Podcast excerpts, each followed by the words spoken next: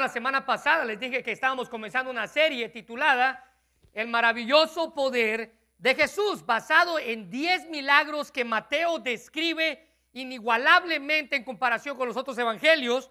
Mateo pone estos 10 milagros juntos para mostrarnos el maravilloso poder de Jesús. Y hoy la Biblia nos muestra que Jesús sana a un esclavo, a un, a un esclavo gentil.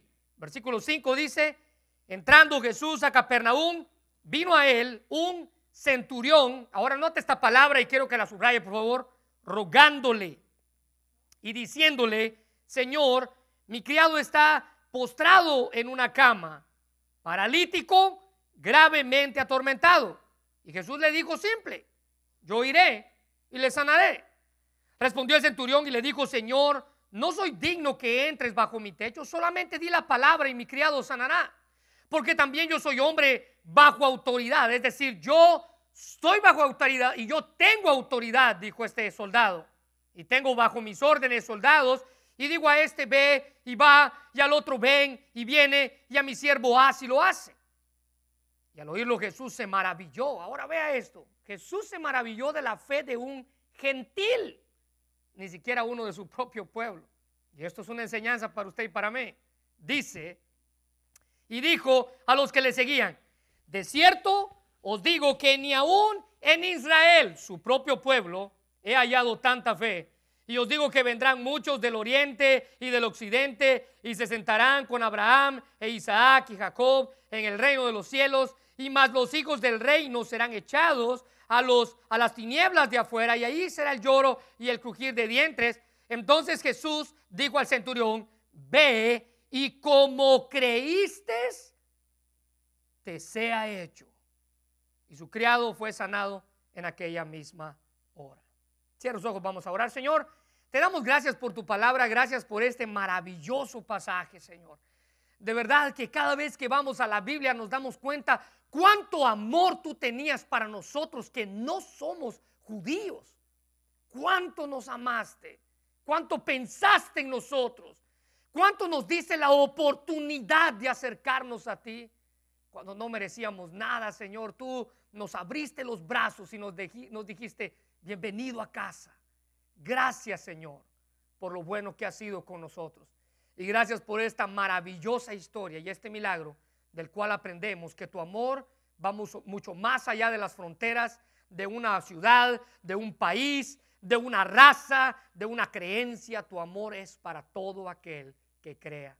Y gracias por eso, en el nombre de Jesús. Amén. Muy bien, estamos hablando de el maravilloso poder de Jesús, los cambios que él hace, la el milagro que él ha hecho en nuestra vida. Y déjeme decirle que sin lugar a duda, el milagro más grande que usted pueda experimentar es la salvación de un alma. En una ocasión escuché hablar de un, de un borrachito que fue convertido al Señor y un día después de su conversión, es decir, al siguiente día, alguien burlándose de él porque no creía lo que él había hecho, no creía lo que, lo que, lo que estaba pasando en su vida, alguien tratando de burlarse de él, le dijo, ¿y a poco tú crees que Cristo convirtió el agua en vino? Haciendo referencia a que él era un borracho antes y que no iba a poder cambiar. Y haciendo referencia a la Biblia cuando Cristo hizo el milagro de cambiar el agua en vino. Así que este hombre se le acerca y le dice, ¿y a poco tú crees que Jesús cambió el agua en vino. La rápida respuesta de este hombre y nada fue, bueno, no sé qué decirte, pero lo que sí sé que en mi hogar cambió el vino por pan. Y esto en nuestra vida, hermanos, debe de ser los cambios y la salvación y el milagro más grande que Él ha hecho. Pero su paso por la tierra hoy en día, Dios sigue obrando. Ahora, no puede usted negar que los milagros siguen habiendo, no como los que usted ve en la televisión de nuestros días, pero Jesús sigue sanando, Jesús sigue levantando, Jesús sigue obrando. Ahora lo vemos obrando en la vida de un esclavo gentil. Ahora, cuando usted piensa en esas dos palabras, era impensable que esas dos palabras fueran en una sola línea, especialmente porque los esclavos eran detestables y los gentiles también. Así que al decir un esclavo gentil, estamos diciendo un hombre doblemente despreciado. Ambos eran despreciados por la sociedad de aquella época, los esclavos por un lado y los gentiles por otro. mucho menos era honorable entre los judíos hacerle un favor a alguien que llevara estos dos títulos puestos, gentil y esclavo o esclavo gentil. Pero vemos a Jesús haciendo un milagro para alguien que no tenía ningún derecho ni esperanza de que fuera sanado y que fue traído, de que ni siquiera podía ser traído al templo para buscar la sanidad. Dios obra, hermanos, de maneras especiales. Usted y yo no podemos entender. Hay un canto muy viejito que dice, Él obra de maneras que nosotros no podemos entender. Y esa es una realidad al momento de hacer un milagro. Hemos dicho la semana pasada que estos 10 milagros se dividen en secciones. Los primeros tres, les dije, eh, entran en esta categoría. Si usted se recuerda, la semana pasada Jesús sanó a un leproso, alguien despreciado. Su condición física lo hacía mantenerse alejado de la sociedad, alejado del templo y alejado de Dios. Era un leproso. Hoy la Biblia dice que él sana a un paralítico y la próxima semana vamos a ver que él sana a una mujer con fiebre. Así que los primeros tres milagros dan la introducción para esta serie de milagros que Mateo presenta. Una serie de milagros en cada uno en los cuales Dios obró de manera de una sanidad física. Pero aparte de la sanidad física que ellos obtuvieron, estas tres personas obtuvieron en primer lugar, hay, mucho, hay un beneficio especial, hay un significado especial aparte del bienestar físico que usted y yo podemos ver aquí. Si usted se recuerda, la semana pasada les dije cuatro características que se aplican a todos los milagros que vamos a ver, pero específicamente a estos tres. Las repetí la semana pasada, las voy a repetir hoy y las voy a decir la próxima semana. En primer lugar, en cada uno de estos tres milagros, les dije, Jesús trató con un nivel de necesidad especial en el ser humano. Ese es el físico, no es el más importante, pero es especial. Si usted tiene una enfermedad física, usted no puede funcionar bien. Así que un nivel especial de necesidad humana, entre paréntesis, el físico. En segundo lugar, les dije, en cada uno de ellos, estas personas que buscaron sanidad recibieron la respuesta de las súplicas de alguien. Es decir, Jesús contestó las súplicas de alguien. La semana pasada, el leproso dijo, si quieres, puedes sanarme. Fue la súplica de él. En esta ocasión es la súplica de alguien más. El soldado romano con el título de centurión estaba clamando o rogando, como dice la Biblia, por su esclavo que estaba postrado en cama. Y la próxima semana vamos a ver que Jesús respondió a las súplicas de los familiares o de los amigos de la suegra de Pedro. En tercer lugar, en cada uno de estos milagros, Jesús actuó por su propia voluntad. Nadie le dijo que era lo que debía hacer.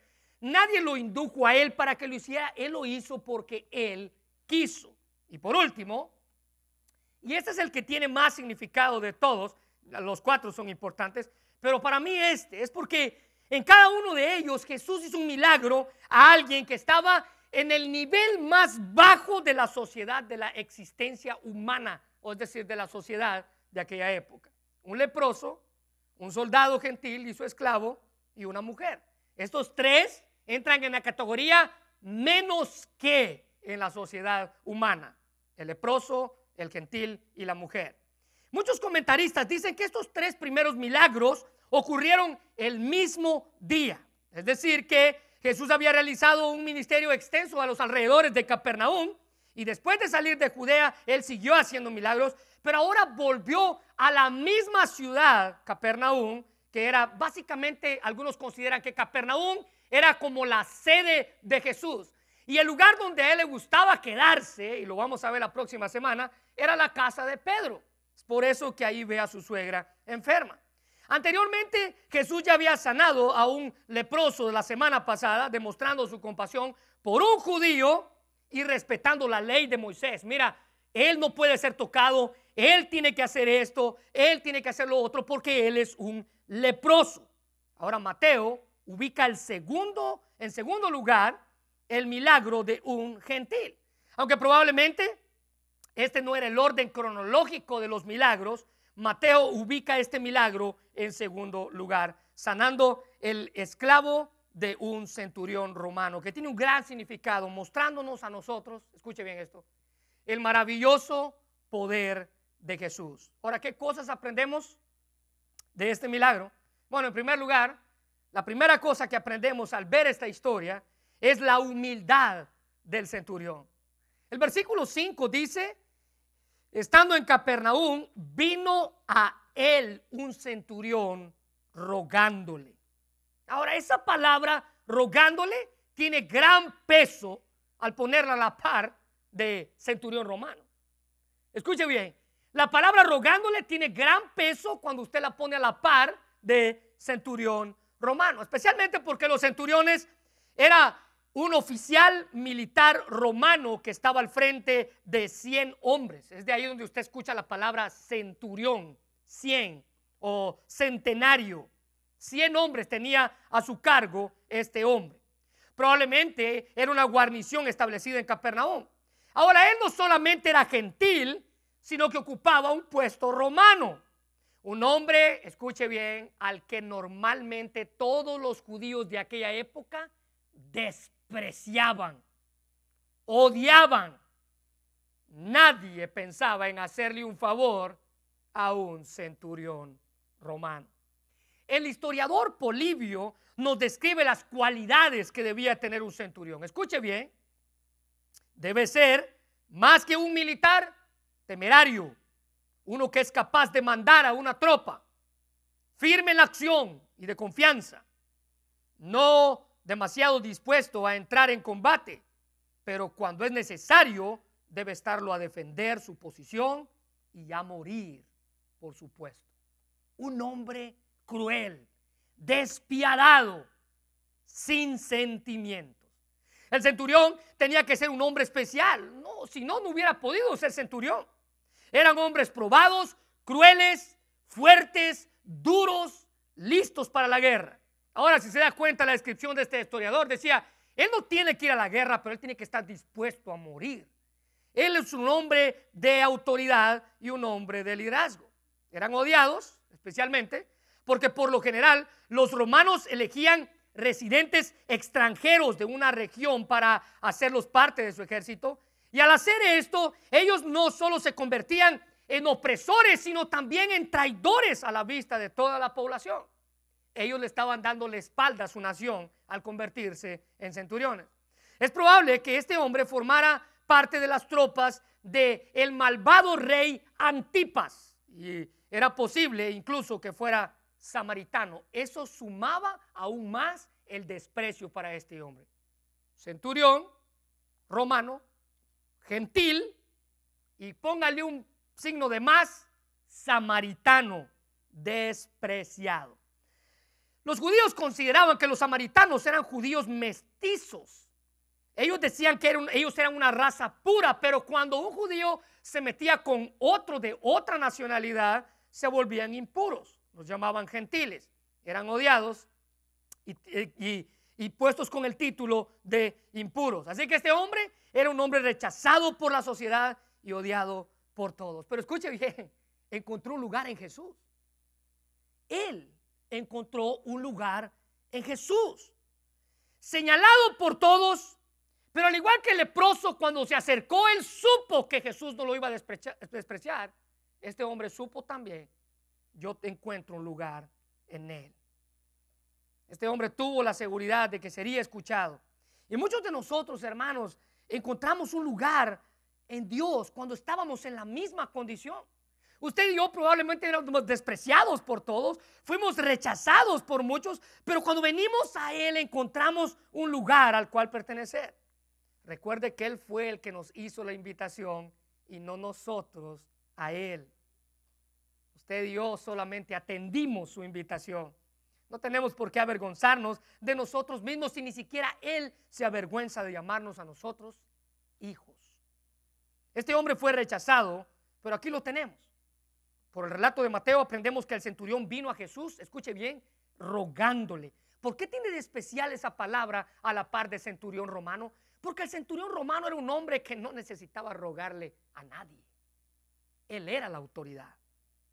Un hombre duro, tosco, pero con un corazón que al momento de la necesidad vertió su corazón al único que podía ayudarle. Y con todo y los honores y la pompa que este hombre tenía, o que pudo haber tenido, este hombre mostró humildad. Llegó rogándole a Jesús que le concediese una petición. Lucas describe que ni siquiera él se sintió digno. Ahora déjeme comentarle, este milagro, el milagro de la semana pasada se encontraba en Mateo, en Marcos y en Lucas.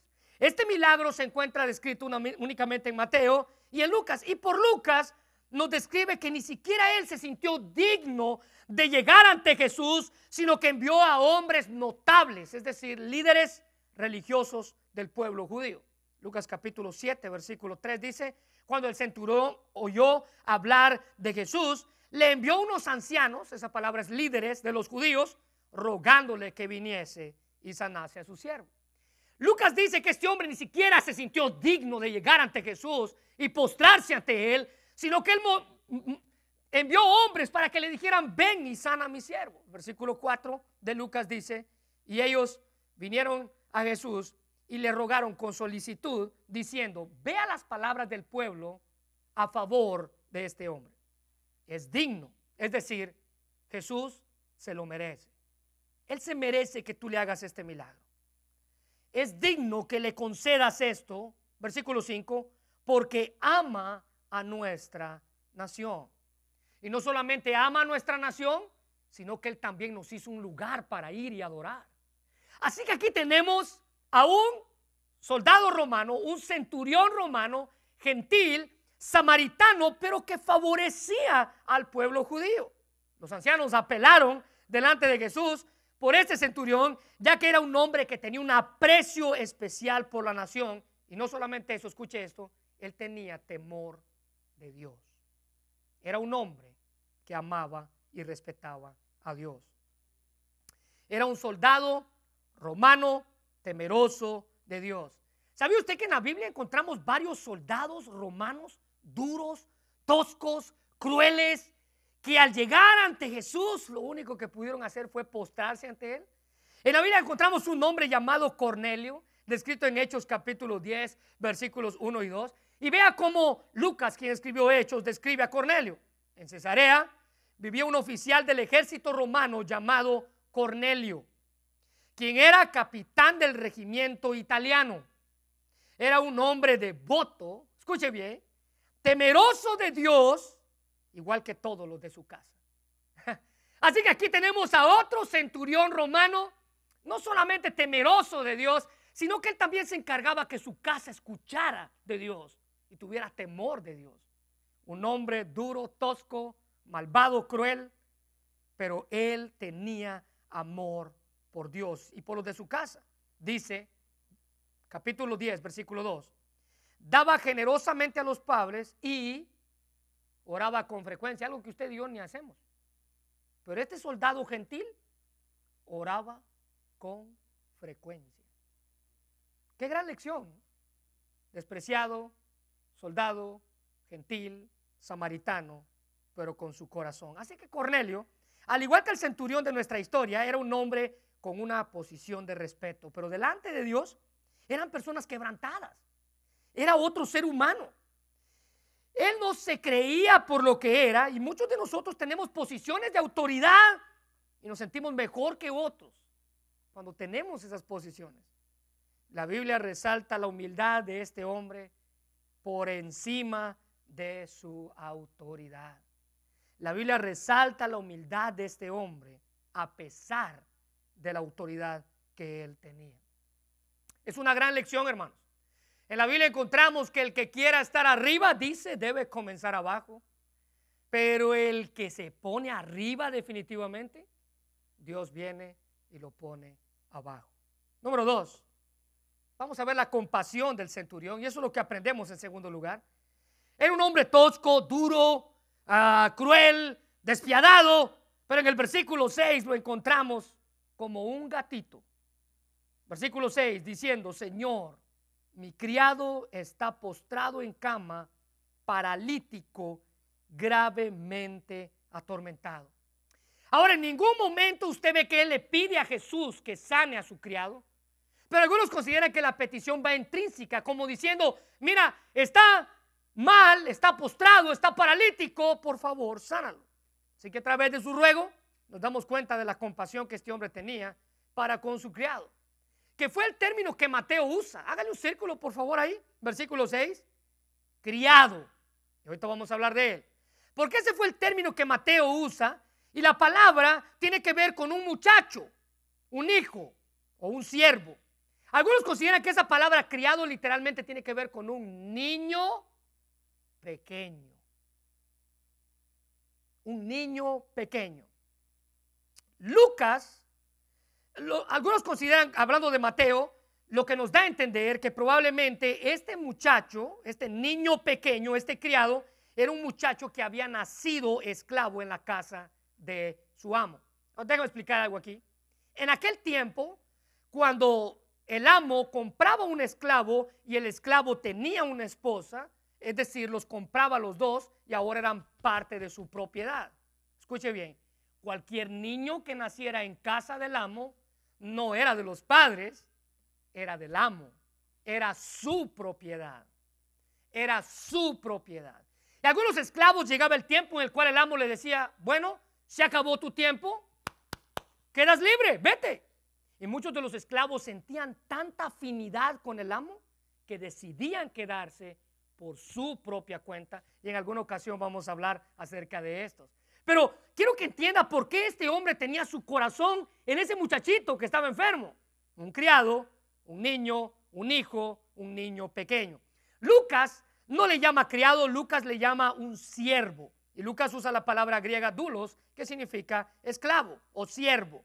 En cualquiera de los casos, lo que vemos aquí es que este centurión tenía un afecto especial para este muchacho. Mire lo que dice Lucas 7:2. Y el siervo de un centurión, escuche bien, a quien éste quería mucho. Subrayelo. Estaba enfermo y a punto de morir. Ahora, estos hombres no se querían ni a ellos mismos. Estos hombres eran despiadados, pero este tenía un sentimiento diferente. La condición de este siervo era terrible. Según el versículo 6, en la versión Dios habla hoy, dice, Señor, mi criado está en casa enfermo, paralizado y sufriendo terribles dolores. Lucas dice que él estaba enfermo y a punto de morir. Cualquiera que fuera la enfermedad, esta enfermedad era paralizante, dolorosa y fatal. Charles Spurgeon dice que este hombre buscaba una cura pero no le prescribe al Señor, es decir, a Jesús, cómo o dónde hacerlo. Él simplemente dice, mira, aquí está mi necesidad. En efecto, dice Charles Spurgeon, él no pone su petición en palabras, escuche bien cómo Spurgeon lo dice, sino ruega por él y deja que la tristeza hable por sí misma. Este hombre estaba terriblemente triste. El hecho de que este hombre se preocupara por su criado lo hace diferente al resto de los soldados. El hecho de que este hombre se preocupara por su esclavo dice que él era un hombre especial, especialmente porque los centuriones ah, eran hombres despiadados. Así que cualquiera que fuera el dueño, cualquiera que fuera dueño de un esclavo, no tenía ni la más mínima consideración de él. Ya sea que fuera un centurión o no, ya sea que usted fuera un hombre de dinero o no, si usted tenía un esclavo, no tenía la más mínima, si usted tenía un esclavo, usted no tenía la más mínima consideración por el esclavo que lo que tuviera por un animal que tuviera en casa. Déjeme darle un ejemplo. El gran filósofo griego Aristóteles aseguró que no podía haber amistad ni justicia hacia las cosas inanimadas. Vea cómo lo dice él. Inanimadas ni siquiera hacia un caballo o un buey o un esclavo. Se consideraban que eran iguales. Es más, alguien dijo que un esclavo era una herramienta viva. Como una herramienta es un esclavo inanimado. No tiene valor, no tiene vida, no tiene derechos, no tiene nada. Gallo, quien fuera un experto en la ley romana, escribió que se aceptaba de manera universal que el amo poseía el poder de la vida y la muerte de su esclavo. Y otro escritor llamado Barro, también romano, sostuvo que la única diferencia entre un esclavo, una bestia y una carroza, es decir, esos carros donde eran tirados por caballos, La única diferencia, dijo él, entre un esclavo, una bestia y una carroza es que el esclavo habla y el animal y la carroza no. Otro dijo que cualquiera que se encontrara en dificultad económica, usted, si algún día tuviera una dificultad económica, debía vender, dijo este hombre, sus bueyes cansados, su ganado, ovejas, lana y cueros defectuosos, sus carros y herramientas viejas, sus esclavos viejos y enfermos, y cualquier otra cosa que fuera superflua. Pero este hombre lo que tuvo que hacer fue haber vendido a este muchacho como algo defectuoso. Pero por el contrario, él busca, su compasión busca la, sanidad de este hombre, la salud de este muchacho. No tenía ideas tan inhumanas como el resto de la sociedad romana en la que vivía. Así que básicamente lo que él tenía que hacer con su esclavo era venderlo o dejarlo en algún campo para que otros animales se lo comieran. Pero dentro de su corazón había algo que lo empujaba a buscar el bien de otros en lugar del suyo propio. ¿Sabía usted que eso es la Biblia? Eso es lo que la Biblia pide de usted y de mí. La compasión. En Efesios capítulo 4, versículo 32, la Biblia dice, por el contrario, sean amables los unos con los otros. ¿Dónde hemos dejado esa frase? ¿Dónde está esa frase en nuestra vida? La amabilidad, el respeto. ¿Dónde le hemos dejado? Sean de buen corazón, dice Pablo, y perdónense unos a otros, así como Dios también los perdonó a ustedes por medio de Cristo. Pablo nos dice que seamos amables y los griegos definían esta cualidad como la disposición de la mente que tiene tanto en cuenta los asuntos del prójimo como los propios. La amabilidad ha aprendido el secreto de mirar hacia afuera y no solo hacia adentro. Esto tiene que ver con la compasión que tenemos para con otros. Y lo demostramos perdonándonos unos a otros. Primera de Pedro 3.8 nos agrega más a la compasión. Finalmente, sé todos de un mismo sentir, subraya esto, compasivos amándonos fraternalmente, misericordiosos, amigables. ¿Dónde ha dejado eso usted en su vida? Este centurión romano pudo haber hecho lo que él quiso. Él era la autoridad. Pero sabe, lo que él quiso fue movido por la compasión. Y el versículo 9 dice, no devolviendo mal por mal, ni maldición por maldición, sino por el contrario, bendiciendo, sabiendo que fuisteis llamados para que heredaseis bendición. ¿Dónde hemos dejado esas palabras en nuestra vida? ¿Dónde hemos dejado esa actitud? ¿En qué baúl de nuestro corazón metimos esta frase? Y ya no la sacamos más. Este hombre nos enseña, gentil, centurión, despreciado, samaritano, pero su compasión hacia alguien que no podía hacer nada por él, fue mucho más grande. Y en tercer lugar, lo que aprendemos de este milagro es la misericordia y la autoridad de Jesús. Ahora Jesús al escuchar la historia, lo único que él pudo decir en el versículo 7 fue, yo voy y lo sano, iré a sanarlo. Jesús conocía el corazón de este hombre, no necesitó más explicación. No necesitó que le dijera cuántos días llevaba así, ni siquiera más o menos por dónde vivía, ni siquiera eh, si estaba en una cama de este tamaño o de otro tamaño. No, él simplemente dijo, yo conozco tu corazón, yo voy y lo sano. Él no necesitó escuchar ninguna petición directa, es más, no hay ninguna petición directa en el pasaje, ya sea por parte del centurión o por los líderes judíos, él no necesitó escuchar nada. Según la tradición judía, decía que las personas que entraran a la casa de un gentil, escuche bien esto, que esto se amarra con el milagro de la semana pasada. Se recuerda que la semana pasada decíamos que un leproso solo tenía que meter la cabeza en la casa de una familia judía y la casa quedaba inmunda. En esta ocasión, según la tradición judía, las personas, decía que las personas que entraran a la casa de un gentil se convertía en alguien ceremonialmente impuro, al igual que el leproso. Este era el riesgo que Jesús iba a tomar al atender esta petición. Mira lo que dice Juan para entender esto, 18, 28. El juicio de Jesús ante Caifás terminó cerca del amanecer. Escuche bien esto. De allí lo llevaron a la residencia de quién? Del oficial del gobernador romano. Caifás un judío, romano un gentil. Ahora vea esto. Sus acosadores, dice la Biblia, no entraron a la casa porque de haberlo hecho se habrían contaminado y no hubieran podido celebrar la Pascua. Así de pesado y de rudo era esto en aquel tiempo.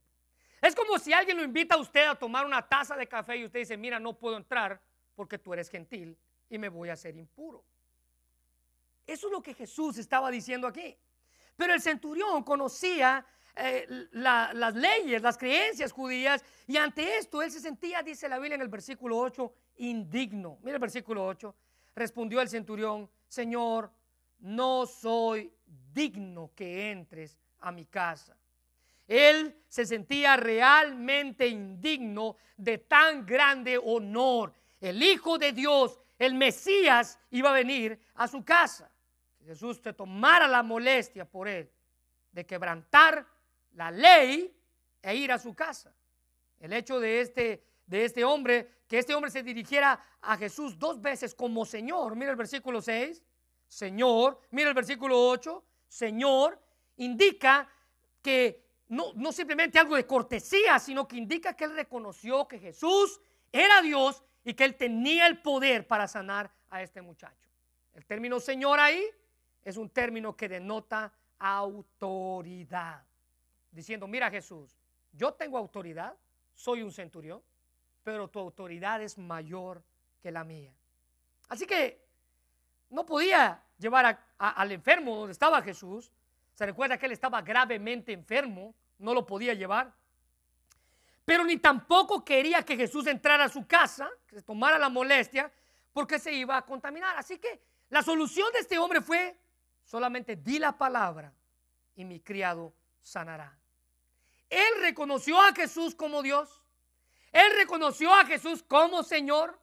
Y él reconoció a Jesús como el único que podía y tenía la autoridad para sanarlo. Di la palabra y mi criado sanará. Muchas veces, hermanos, ah, yo me pregunto, ¿qué cosas haríamos nosotros si tuviéramos una fe como la fe que este hombre tuvo? El centurión confiaba en el poder de Jesús. Y aquí aprendemos dos lecciones más en relación a los milagros, al milagroso poder de Jesús. En primer lugar, Jesús podía sanar de lejos. Es decir, él podía haber dicho la palabra y ese muchacho iba a sanar.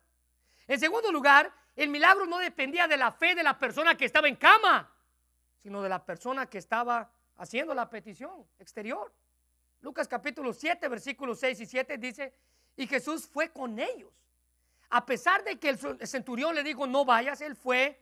Pero cuando ya no estaba lejos de la casa, es decir, cuando estaba cerca de ella, el centurión envió a él a unos amigos diciendo, Señor, no te molestes, yo no soy digno que entres bajo mi techo, por lo que ni aún me tuve por digno de venir a ti.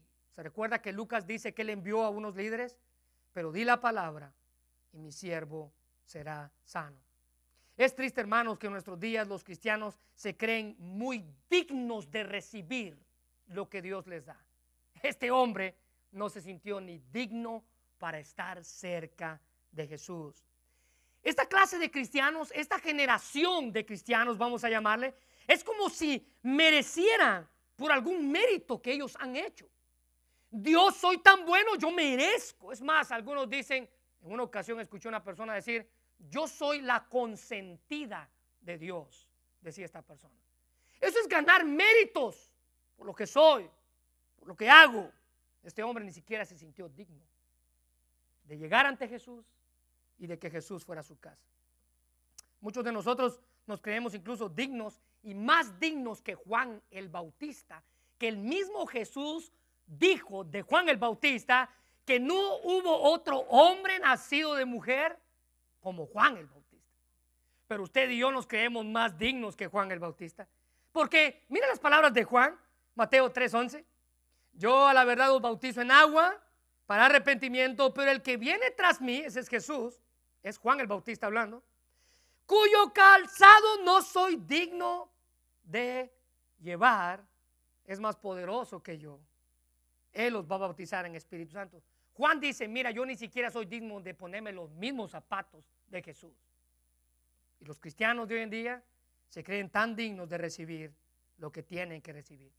A veces nos creemos más dignos que Juan el Bautista, pero nos queremos subir más y nos creemos más dignos que el apóstol Pablo, quien dijo en 1 Corintios 15, 9, porque yo soy el más pequeño de los apóstoles, que no soy digno de ser llamado apóstol, porque perseguí a la iglesia de Dios. Ahora, entienda esto. El más grande apóstol que ha existido dijo, yo no soy digno de ser llamado apóstol. Y ahora usted los encuentra los apóstoles hasta en las iglesias más chiquititas. Todos lados. Todos son apóstoles. Todos quieren tener su tarjetita de apóstol. Pablo dijo, yo no me siento digno de ser llamado apóstol. El centurión dijo, ni siquiera soy digno de ir a tu encuentro. Él reconocía no ser digno de estar frente a Jesús, pero su fe era increíblemente digna de imitar, ya que reconocía que Jesús podía sanarlo con tan solo decirlo. Además de eso, él reconoció la autoridad de Jesús. Mira el versículo 9. Porque también yo, y al agregar también yo, le está diciendo tú, tú tienes autoridad y también yo tengo autoridad. ¿Entiende el juego de palabras ahí? Porque también yo, está diciendo, tú tienes autoridad en tu mundo, en tu ambiente, y yo tengo autoridad en la sociedad. Versículo 9.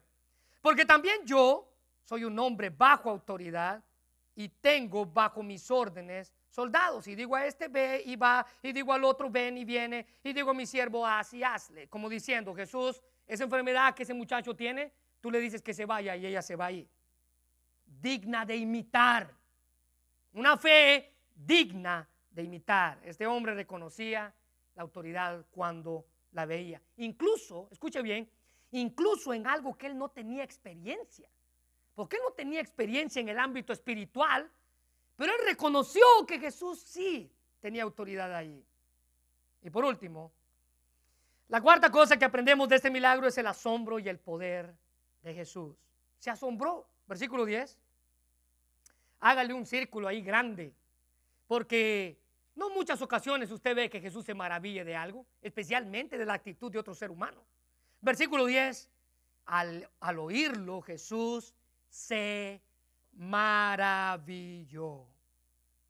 El maravilloso Salvador, con su maravilloso poder, se maravilló de la fe tan grande de un centurión romano, gentil, samaritano, despreciado.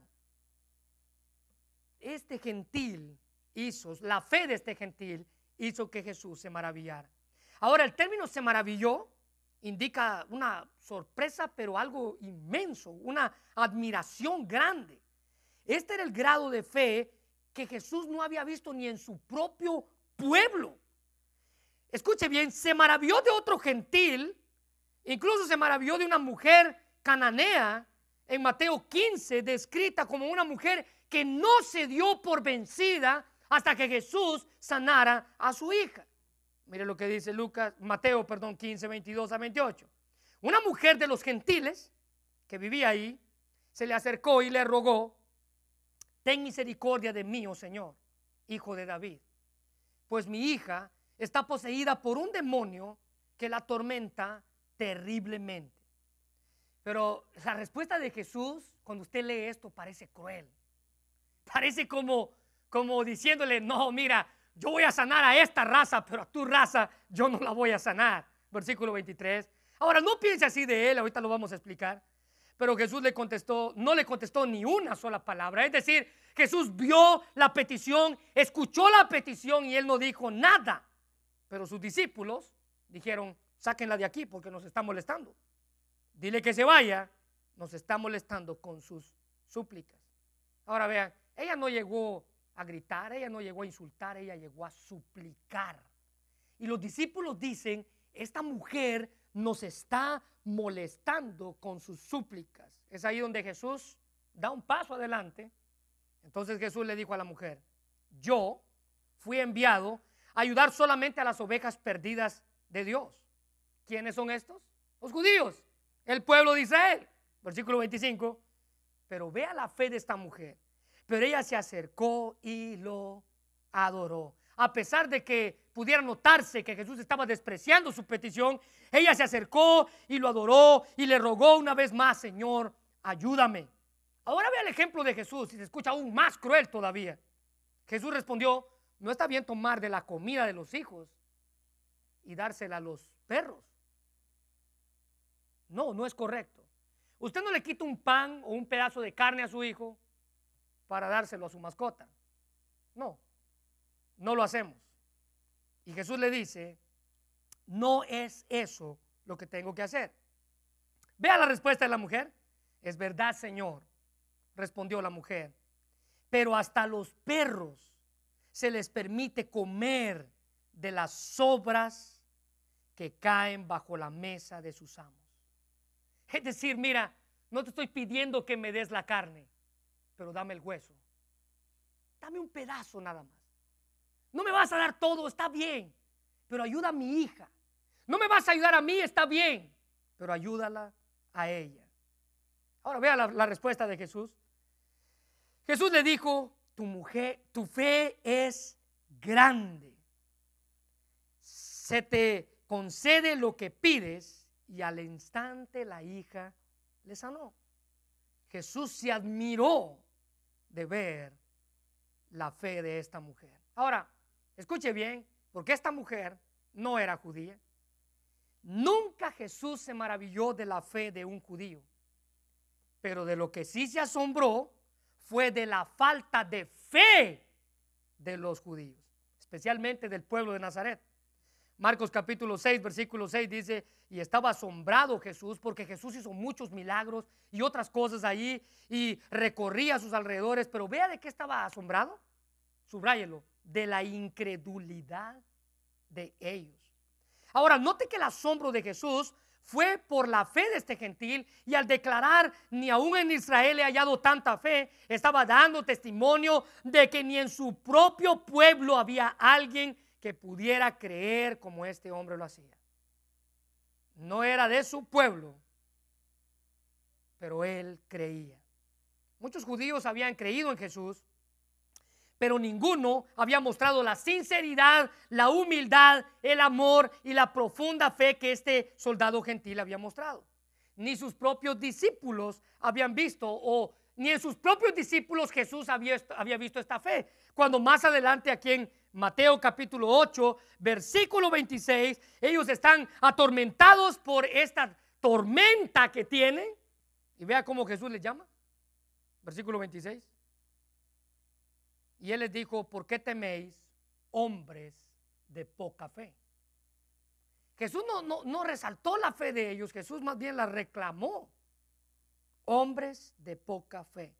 Estos eran sus discípulos, pero reprendiéndose les, dijo, hombres de poca fe. Estos eran sus discípulos, pero pareciera que no lo conocían realmente.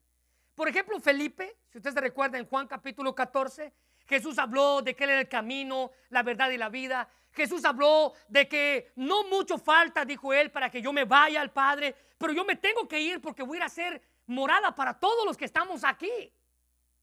Yo les voy a mostrar al Padre. Y Felipe dice, Jesús dice, si me conocierais a mí, también a mi Padre conoceréis. Y desde ahora le conocéis y le habéis visto. Y vea a Felipe lo que le dice. Felipe le dijo, Señor, muéstranos al Padre y nos basta. O sea, usted puede ver esa pregunta allí o esa expresión, Dios, muéstranos al Padre. Ah, yo puedo imaginarme a Jesús moviendo su cabeza y con cariño decirle, ah, Filipito, ¿cuánto tiempo, cuánto tiempo yo he estado con ustedes? y todavía me preguntas, muéstranos al Padre. ¿Cómo tú? Tú has visto los milagros, has visto todo y todavía no sigues creyendo en mí. ¿Sabe? El testimonio de Jesús, al igual que este hombre, fue que muchos de los judíos también tendríamos, eh, muchos de los judíos le rechazábamos, pero muchos de los gentiles íbamos a tener fe como la de él. Mira el versículo 11, y ahí se incluye usted. Ese versículo 11 y versículo 12 lo incluyen usted. Os digo que vendrán muchos del oriente y del occidente donde usted venga. Usted, que no es judío, usted, que no es judío, se incluye ahí. Y se sentarán con Abraham, con Isaac y Jacob en el reino de los cielos. Es decir, todos van a ser invitados a la mesa. El doctor MacArthur dice que aquellos que tenían menos ventaja espiritual, usted y yo, y menos oportunidad de conocer a Dios, usted y yo, los gentiles, mostrarían mayor respuesta, dice el doctor MacArthur, al Evangelio que el propio pueblo escogido de Dios. Ahora, Jesús emplea el concepto común entre los judíos de que la vida más allá iba a haber un gran banquete, ellos creían. Los judíos creían que en la vida más allá iba a haber un gran banquete donde iba a estar invitados Abraham, Isaac y Jacob, que eran los patriarcas, todos sus descendientes, rodeando a la mesa y comiendo con ellos. Ellos pensaban que por ser ellos judíos, descendientes de Abraham, ellos ya tenían su pase asegurado. Ellos decían, yo no necesito invitación, yo soy descendiente puro de Abraham y yo ya tengo mi lugar en la mesa. Eso es lo que ellos creían. Ellos decían que es una garantía de la salvación. Es a los hijos de la fe espiritual de Abraham a los que Dios se dirige, a los que Jesús se dirige, no a los hijos del cuerpo físico. Mire lo que dice Gálatas 3, 7 y 9, escrito por un judío, ciudadano romano, el apóstol Pablo. Así que los verdaderos hijos de Abraham son los que, ¿quiénes? Los que nacen de él, los que ponen su fe en Dios. Es más, las escrituras, dice el apóstol Pablo, previeron este tiempo en el que Dios declararía justos a los gentiles. Eso lo incluye a usted y a mí por causa de su fe. Dios anunció esa buena noticia a Abraham hace tiempo cuando le dijo, todas las naciones, todas las naciones, judíos, gentiles y todos, serán benditas en ti por medio de ti, serán bendecidas por medio de ti. Así que todos los que pongan su fe en Cristo participarán de la misma bendición que recibió Abraham por causa de su fe. Así que con su poder, hermanos, Jesús afirma la grandeza de la fe de este, este centurión al decirle en el versículo 13, te puedes ir y que se haga conforme tú has creído. Ahora vea, la frase que sigue al instante aquel muchacho fue sanado. Esta no es una promesa universal. Es decir, en muchas ocasiones la gente tiene fe y las personas mueren. Este versículo, como algunos charlatanes lo usan, no es una promesa universal. Es una muestra de la soberanía de Dios en la vida de todo el mundo. En una ocasión les comenté, el doctor James Dobson tiene un libro que se llama Cuando lo que Dios hace no tiene sentido, que es un libro muy bueno, un libro muy bueno. Por si usted está pasando por alguna crisis en la cual tiende a dudar de Dios, yo le recomiendo que lea ese libro.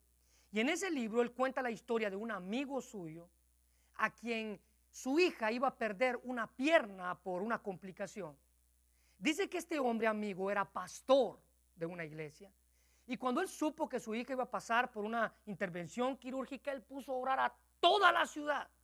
Mandó cartas a todas las iglesias de la ciudad, incluso las que no eran de su denominación, pidiendo que oraran por la sanidad de su hija. Llegó el día de la operación y este hombre dice que él estaba seguro que Dios iba a sanar a esa muchacha y que no iba a necesitar entrar al quirófano.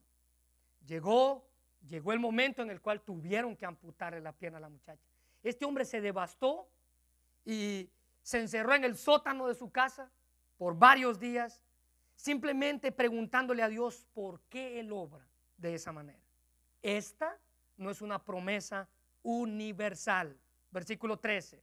Entonces Jesús dijo al centurión, ve y como creíste, fue hecho. Y su criado fue sanado en aquella misma hora. No es una promesa universal. Usted sabe, dentro de mi familia hemos tenido unas semanas un poco difíciles y trágicas. Y una de las frases que he escuchado frecuentemente es esta. Yo sé que Dios me va a sanar. Yo sé que Dios me va a levantar. Y créame que a veces he tenido un nudo en la garganta y hacer una pregunta, ¿y qué tal si no? ¿Qué tal si no? ¿Dios sigue siendo Dios? ¿O porque no lo hizo se le quita del trono donde Él está ahorita sentado? Cada vez que pasamos una dificultad podemos decir, yo sé que Dios me va a sanar, pero tengo que preguntar, ¿y qué tal si no? ¿Seguirá siendo el Dios? ¿Seguirá teniendo el control de todo? ¿O será que porque Él no sanó a una persona como que se le salió de las manos? Él sigue siendo Dios. Así que no es una promesa universal, sino una muestra clara de la soberanía de Dios al sanar a unos y no sanar a otros. ¿Por qué? ¿Por qué lo hace así? Bueno, yo no lo sé. Yo no lo sé. Pero algún día cuando usted y yo estamos en el cielo, porque espero verlo allá, algún día cuando usted y yo estemos en el cielo, le vamos a poder preguntar a Dios con toda honestidad, Dios, ¿por qué tú sanaste a él, pero no sanaste a él? Y él con toda honestidad. Pablo tenía una fe absoluta, que él sabía. Pablo oraba por la sanidad de otros, pero cuando oró por su propia sanidad, ¿se recuerda cuál fue la respuesta de Dios? Y él me ha dicho, bástate mi gracia porque mi poder se perfecciona en la debilidad. Entonces Pablo dice, por tanto, en lugar de quejarme, dice él, voy a gloriarme más en lo débil que soy, para que en mí su poder crezca cada día. Hermanos, Dios tiene el poder para hacer nuevas todas las cosas. No se olvide de eso. Nada se le sale de control. Él tiene la solución y la esperanza que usted y yo necesitamos. Y al ver esta historia de este centurión, aprendemos a ver la misericordia, la autoridad, el poder de Dios sobre nuestras vidas. Pero escuche bien esto. Escuche bien esto. Porque todos queremos ver la misericordia, la autoridad y el poder de Dios en nuestras vidas, pero para verlo antes, dice Dios, Él tiene que ver primero en nosotros humildad y compasión. Usted quiere la misericordia, ya. Usted quiere, usted quiere la autoridad, ya. Usted quiere el poder de Dios, ya en su vida. Pero para eso Dios quiere ver en nosotros la humildad y la compasión, Dios puede hacer nuevas todas las cosas. Cierra sus ojos, vamos a orar, Señor. Te damos gracias por tu palabra, Dios, y gracias por lo bueno que tú has sido con nosotros al presentar este mensaje a nuestras vidas. Sin lugar a duda, Padre, tú sigues obrando milagros en nuestra vida. Sin lugar a duda, tú haces la diferencia en nuestra vida. Sin lugar a duda, podemos clamar a ti sabiendo y reconociendo que tú escuchas nuestras peticiones.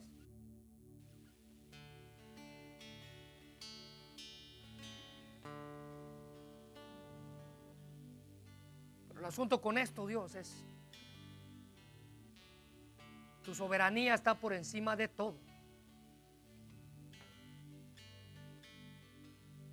Y en tu soberanía nos dices, yo tengo el poder para sanar y para no sanar.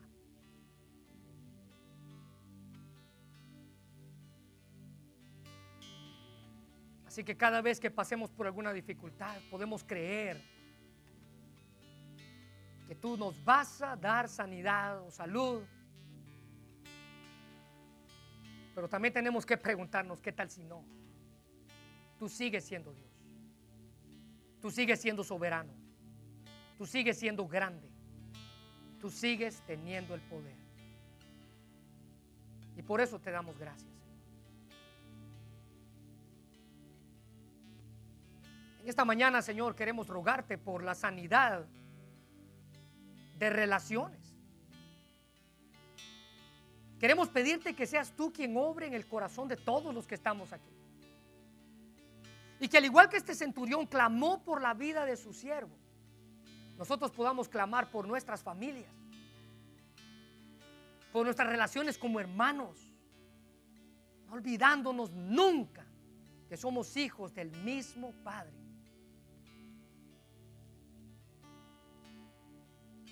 Señor, clamamos a ti por la iglesia y por lo bueno que ha sido en estos 18 años que estamos a punto de celebrar. No podemos decirte nada más que a ti sea la gloria por lo que has hecho en nosotros, Señor. Señor, tú eres el dueño de todo. Y este hombre nos muestra que a pesar de la condición en la que él se encontraba y el desprecio que él tenía, podemos llegar delante de ti a clamar. Ahora, Señor, nuestra oración es que tú te maravilles de nuestra fe, que podamos tener una fe tan grande que te maravilles de nuestra fe y no de nuestra incredulidad, como lo hiciste con tus discípulos. Señor, nuestra oración es, bendice nuestras familias y ayúdanos a sanar el corazón que esté herido. Gracias por tu palabra. Gracias, Señor, en el nombre de Jesús. Amén.